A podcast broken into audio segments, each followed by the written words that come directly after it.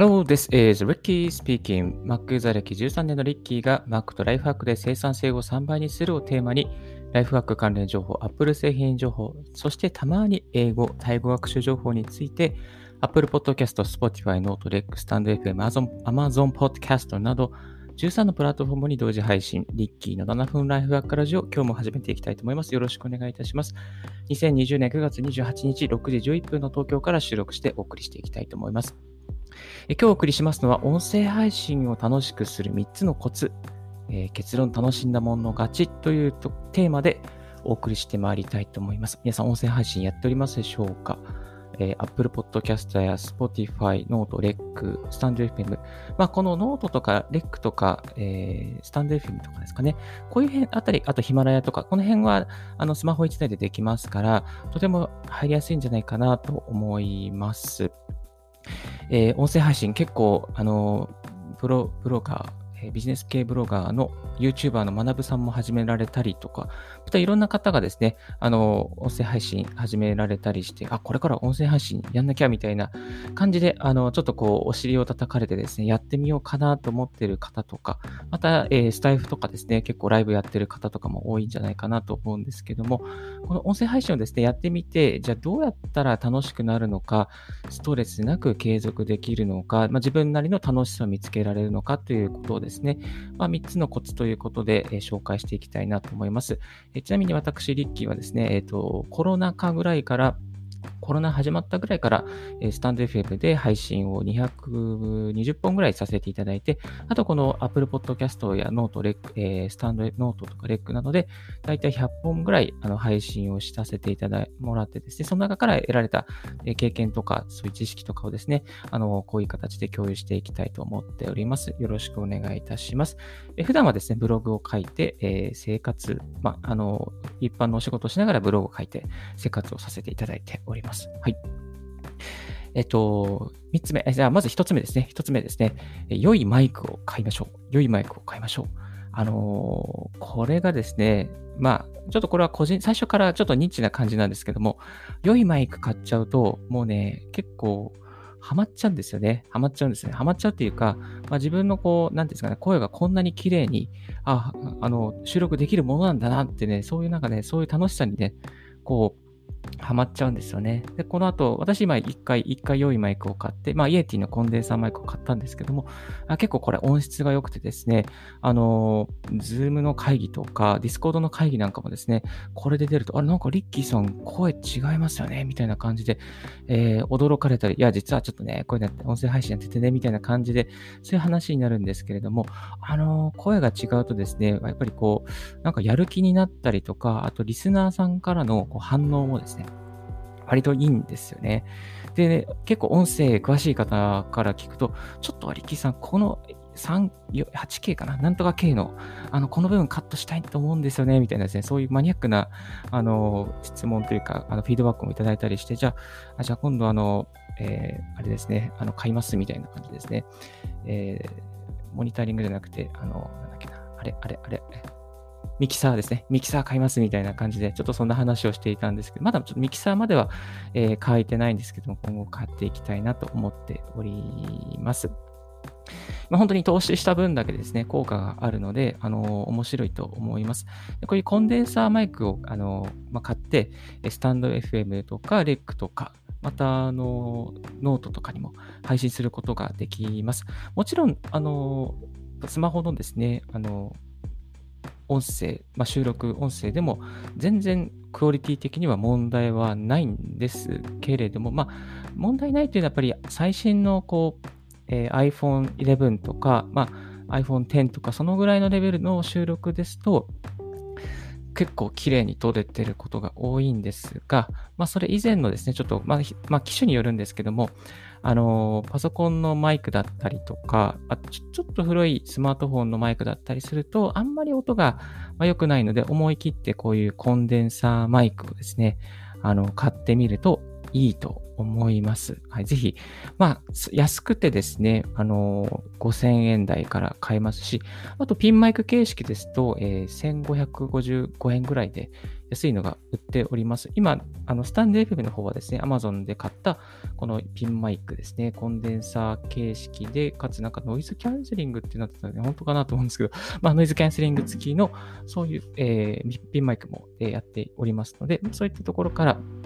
ってみると何か変化があって、あの、楽しくなってくると思います。えっ、ー、と、前々回ぐらいの放送で、あの、コンデンサーマイク、おすすめのコンデンサーマイク4選っていうのをですね、あの、音声配信でもやっておりますので、ぜひ、そちらもですね、えー、お聞きいただけたらと思います。二つ目、えー、リスナーとの交流を楽しもうですね。これやっぱりね、インタラクティブになんか反応がないとね、つまんないですよね。で、その、うんと、ツイッターで、はあの、リンクをつけて配信しても、まあ、反応ないですね。反応ないですね。えあのこういうライブ配、この音声配信、えー、例えば Apple Podcast で配信しました。今日は何々について書きました。みたいな感じで、えっ、と、まあ、まあ、ぜひ聞いてくださいとかですね、そういうコメントをつ、まあ、まあ、なんですかね、こういう内容でこういう人に有益な情報を音声配信してますみたいな感じでやっても、まあ、ほとんどが、まあ、Twitter の場合は反応がないです。え、残念ながら反応ないです。ゼロです。今まで Twitter では返事来たことないかな。ないですね。うん。ですけれども、あの、えっ、ー、と、リスナーとの交流ができるのがですね、やっぱりスタンド FM のライブ配信ですね。ライブ配信は結構面白いかなと思います。で、ライブでですね、配信していると、まあ、いろいろライブでこうコメントをもらえたりとかですね、まあ、YouTube のライブ配信とか、ニコの、ニコ生の配信とか、それに近いものがある、それの音声版だと思っていただけたらいいかなと思うんですけども、音声配信ですね、あの結構こう簡単にできますし、リスナーとのこう、例えばこの、これを聞いてる中で、このラジオ聞いてくださってる中で、〇〇にしたことある人いますかみたいなですね、そういうですね、あのことをですね、あの、話したりできるんですね。この前タイについてちょっと話したときは、あの、タイのなんとかに行ったことありますかとかですね、そういうの質問すると結構こう、あ、ありますとか、こういう、えー、いろんな情報をですね、逆に、えー、ライブでくださったりとかして、あのその場がかなりインタラクティブな、あの、内容に、内容というかそういう放送にすることができたりしま。した。うん。なんかスタンド FM は場合によってはですね、そのリスナーさんを、えー、呼んで、そしてなんか、あの、まあ、パネルディスカッションじゃないですけども、そういうこともできる機能もありますので、ぜひそういったところも挑戦してみる価値はあるんじゃないかなと思います。えっと、以前ちょっとブログの方にですね、スタンド FM のライブ配信方法解説1分の準備で配信できるという、そういう内容もですね、書いておりますので、ぜひよろしかったらスタンド FM のライブ配信ですね、やってみてはいかがでしょうか。はい。まあ、あとですね、他の、えー、ノートとか、あとは、えー、Spotify とかもあったかな。あの、ノートとかですかね。あと、レックとか、えー、あと、ヒマラヤとかもですね。まあ、そういったところもコメントがつけられるようになってはいるんですけども、まあ、あんまりは私はまだちょっとそういうところはコメントがまだ来てないです。スタンド FM が一番、ライブ配信が一番ですね、そのインタラクティブな感じがあったりして、こう、なんかこう、達成感を得やすく、えー、なっておりますので、まあなんかこう、スタンド FM、まずは手始めにスタンド FM 始めてみるとか、まあ、そういうのもありだと思います。はい。えー、3つ目、えー、マルチ配信をしましょう。マルチ配信をすると出会いが2倍、3倍になります。えっとですね、1つのプラットフォームだけではなくて、いくつかのプラットフォームに配信することがいいです。まあ、その方がですね、なメリットがありまして、リスナーが増えるっていうのがあるんですけれども、えっ、ー、と、スタンド FM でのリスナー、例えばレックでのリスナー、あとヒマラヤでのリスナーとか、あと Apple Podcast や Note とか、また Amazon Podcast のリスナーとか、そのマルチに配信しておけば、それだけですね、えー、いろんなところに配信されるので、その分、こう、リーチできる人が増えるというメリットがあります。まあ、先日こんなことがありました。えっと、スタンド FM でライブ配信をしていたところ、このなんかレックでなんか見かけてくださった方が、あの、スタイフのですね、ライブに来てくださって、そしてあの、なんか、あ、なんか、リッキーさんはレックで見かけたので、ちょっと、あの、ライブやってたんで、聞きに来ましたとかですね。そんなことで、いろいろタイについて、なんか、聞きたかった、なんだろうな、その方は、ちょっと違うトピックだったな。なんか違うトピックで、なんかいろいろと、あの、なんかこう、聞きたいことがあったみたいで、ちょっとこう、嬉しかったですね。なんかそういうこう、ご縁もつながったりするので、まあ、こう一つの、例えばヒマラヤだけに配信するとかではなくて、ライブで配信しておくといろんなところからつながる可能性も、えー、ありますので、ぜひやってみていただきたいなと思います。まあ、ライブ配信ですね、ちょっとあの結構あの手間ではあるんですけれども、ただ収録をした後に全部データ化して、そしてなんかこう概要欄みたいなのを作って、そして、まあ、ヒマラヤでアップして、えー、レックでアップして、そして、まあ、あとは、えー、することが、あとなんですかな、ノート、ノートにアップしたりとか、まあ、そんなに作業的にはだいたい20分もあればですね、終わっちゃうので、まあ、ちょっとこう、ちょっと大変なんですけども、やっておくと、あの、いろんなところに自分の配信がリーチできますし、また多分あの、なんですかね、あの、ノートとかって結構、あの、SEO 強いじゃないですか。SEO 結構最近強くなってるんで、まあ、そのノートとかにもですね、こう、えー、SEO でこう、同じ、なんですかね、同じ内容でこう、上げたいときにですね、検索順位上げたいときにですね、こうなんかこう、音声配信とブログ記事で攻めるとかですね、なんかそのやり方も、えー、できると思いますので、ぜひ、え、やってみていただきたいなと思います。先日確か Amazon、ん？何だったっけな？Amazon、えっとですね、先日はなんか、なんかの記事で、あこう、ブログと音声配信で同じタイトルであの配信したんですよ。そしたらなんか結構ノートと音声配信と、あ、ノートの記事と、ノートの音声配信と、あと自分のブログの記事がですね、両、なんか2つランクインしてて、あ、なんか、あ、そうだ、あの、えっ、ー、と、えっ、ー、と、あれだ、ズームの、ズームの新しい機能がですね、すっぴんでも、こう、すっぴんでも会議に出れるという記事を書いたんですね。それをすっぴんでも記事で、え、すっぴんでも書けるで、すっぴんでも会議に出れるっていうのを、えー、ブログに書いて、そのブログの内容を音声にもして、ノートの、ノートには音声で貼り付けたんですね。そしたら、ブログの記事とノートの記事が両方なんかこう SEO でランクインするという謎の謎の現象がですね、謎の現象っていうか、そのノートやっぱ SEO 強いなっていうのをですね、えー、感じました。はい。他のプラットフォームはそんなにこう SEO 上がってこなかったんで、あ、まあ、スタンド FM はまあまあ SEO 上がってますね。うん。あの、ブログに書いた内容を音声化するっていうやり方は結構アメリカの方ではあの、多いの、まあ、多いっていうか、そのブログ、ブログに対して、そのブログ内容じゃ音声でも詳しく解説してますみたいなことをですね、最初だったり最後の方にポンと乗っけておくっていうスタイルは結構多いので、それもなんか長いんですよね。40分ぐらいの内容書いたり、あの配信したりしててですね、結構すごく詳しくやってますので、まあそういうやり方で SEO 的にもこう上げていくっていう方法も一つあるかなと思います。はい。でマルチ配信、まあ大変なんですけども、ちょっとこう3ヶ月ぐらいコツコツやってみてください。そしてマルチ配信するならおすすめはですね、やっぱり断で、あの、本当に絶対アンカーですね。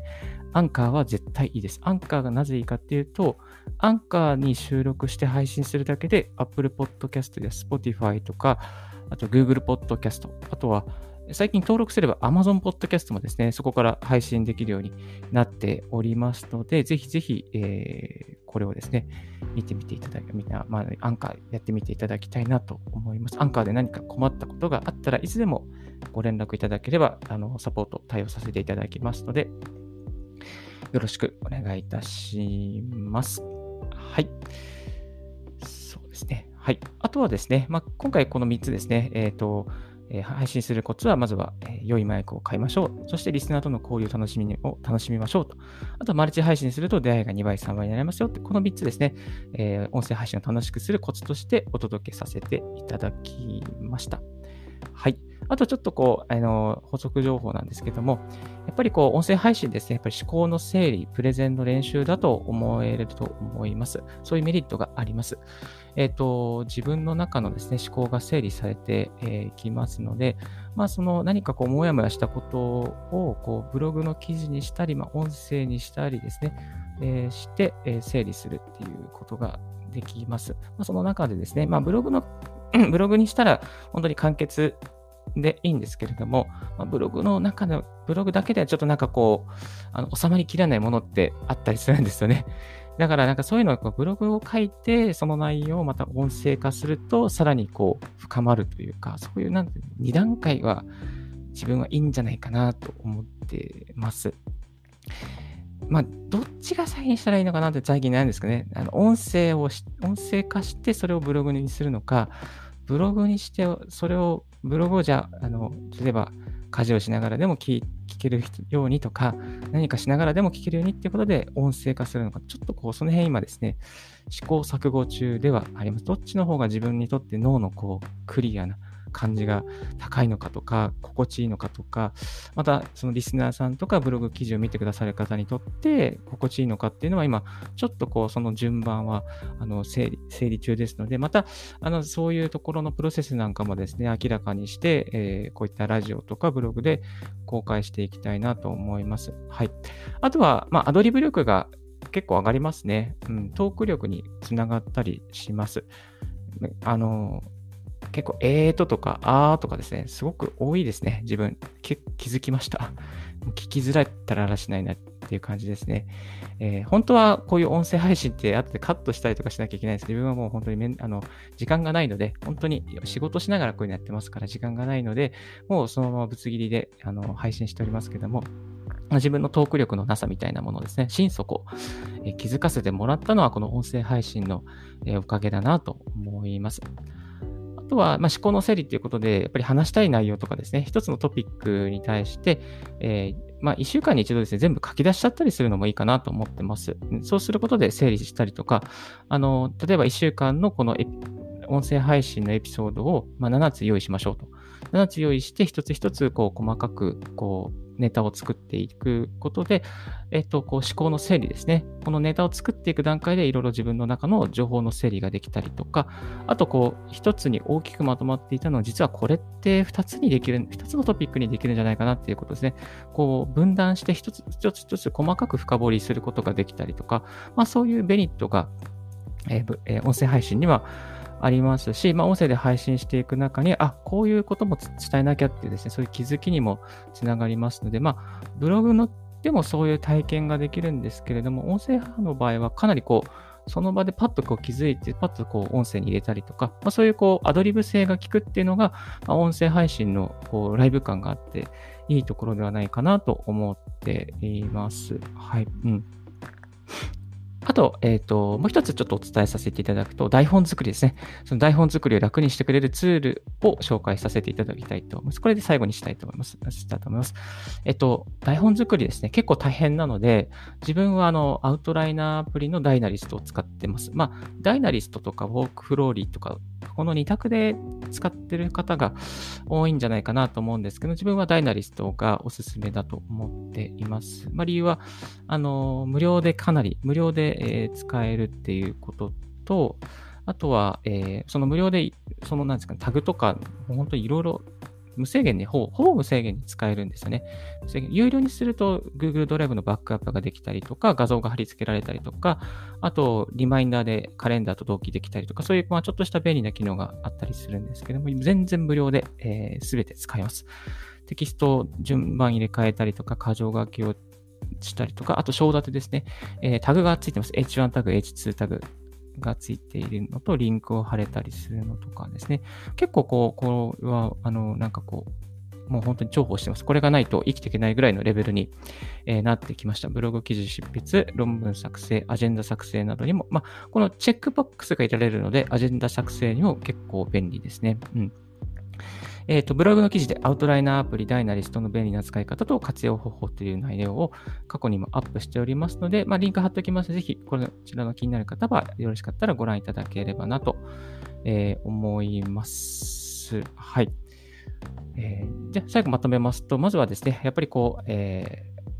楽しむ方法は良いマークを買いましょう。リスナーとの交流を楽しみましょう。そして、マルチ配信をすると出会いが2倍、3倍になります。マルチ配信ちょっと時間かかりますけど、やってみると、3ヶ月間やってみると、なんかいろんな変化があると思います。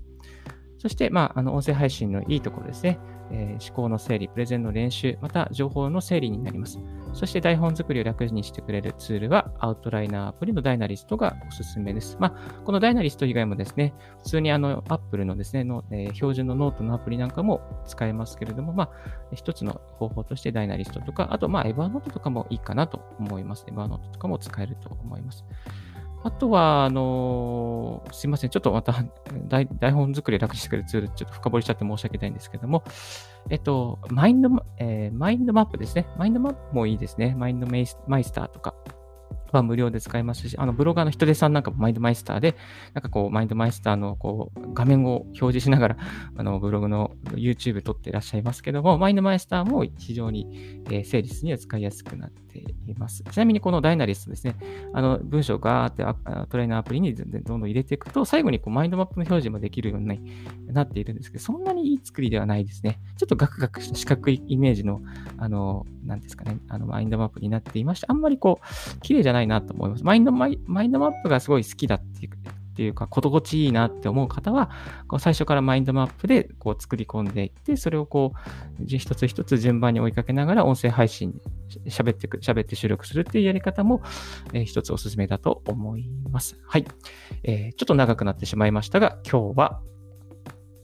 音声配信を楽しくする3つのコツ、結論楽しんだもん勝ちという形で紹介させていただきました。では、この辺で一旦ブレイクさせていただきます。We'll be back soon. よろしくお願いいたします。はい。If you haven't heard about Anchor, it's easiest way to make a podcast. Let me explain. It's free. There is a creation tool that allows you to record and edit your podcast right from your phone or computer. Anchor will distribute your podcast for you. So it can be heard on Spotify, Apple Podcasts, Google Podcasts, and more. You can make money from your podcast with no minimum listenership. It's everything you need to make a podcast. It's one place. Download Anchor app or go to Anchor FM to get it started.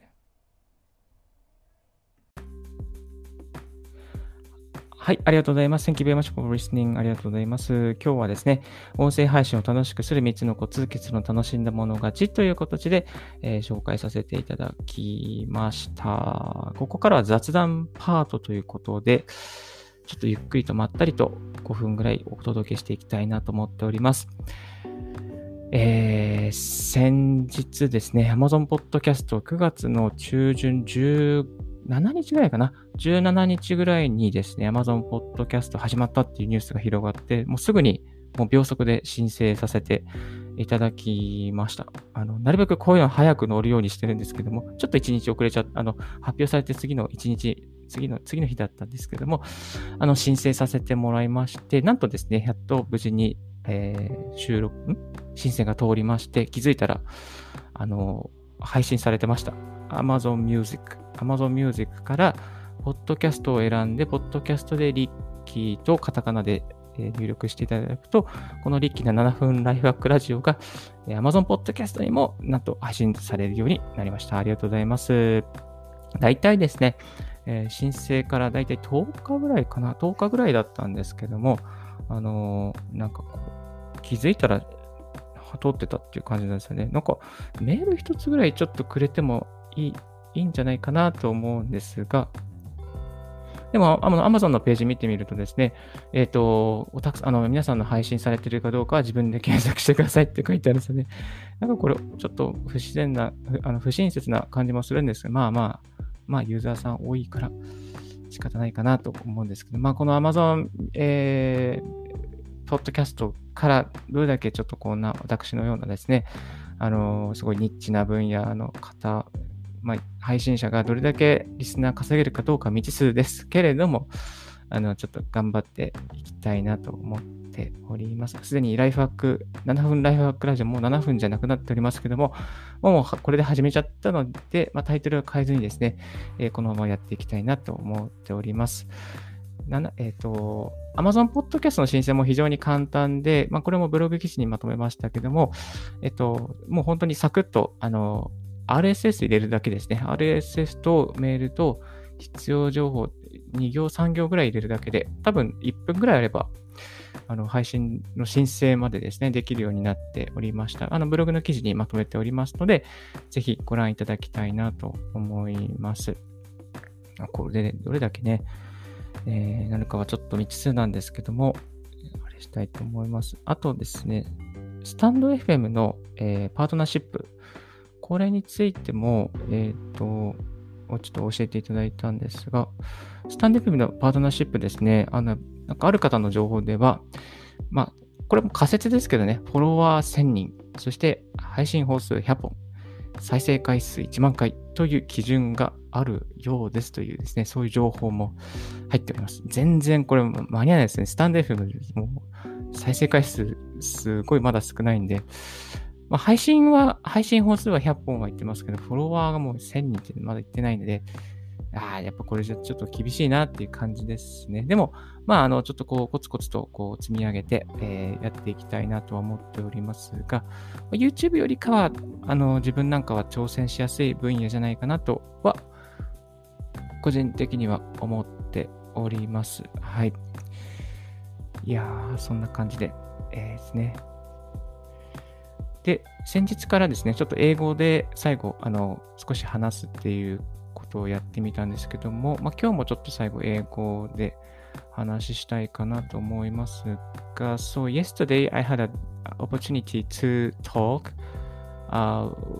by using the uh, Zoom and the mostly most mostly the the conversation is done by in English and the, I was asked by the uh, project committee member to have a to give the wrap, wrap up talk in English. And I try to do my best to to you know wrap up talk smoothly and and and comfortably for the listeners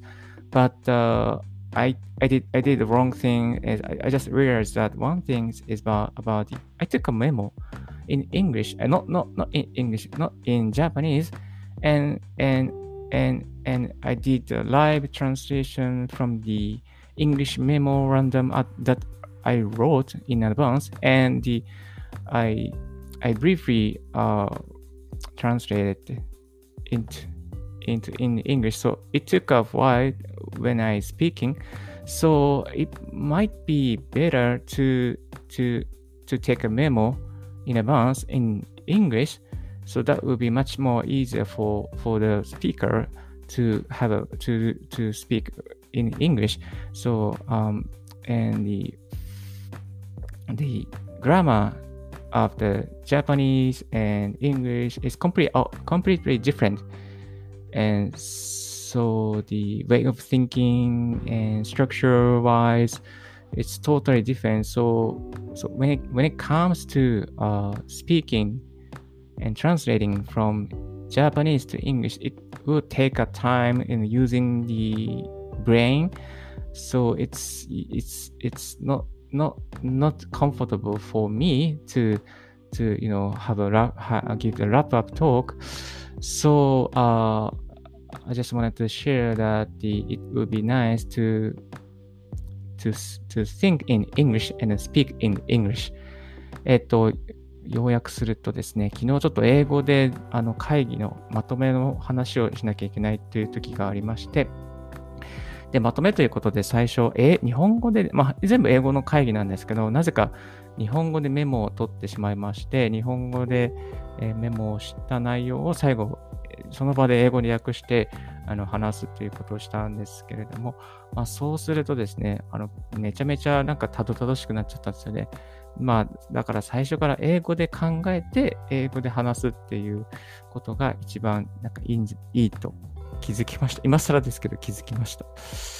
だから良くない、えっ、ー、と、良くないっていうか、あの、なのでかまあ、そもそも考え方が違うので、あの、日本語だと最後に結論が来るんですよね。えー、そして英語だと最初に結論が来るから結構スムースなんですけども、まあ、日本語から考えちゃうとやっぱりこう日本式になっちゃうので、えー、そういうところですね、やっぱ英語で考えて、英語で配信するっていう、そういうやり方をですね、まあ、これからもしていきたいなと思った次第です。そういう一つの気づきをいただいたので、えー、また活かしていきたいなと思います。はい。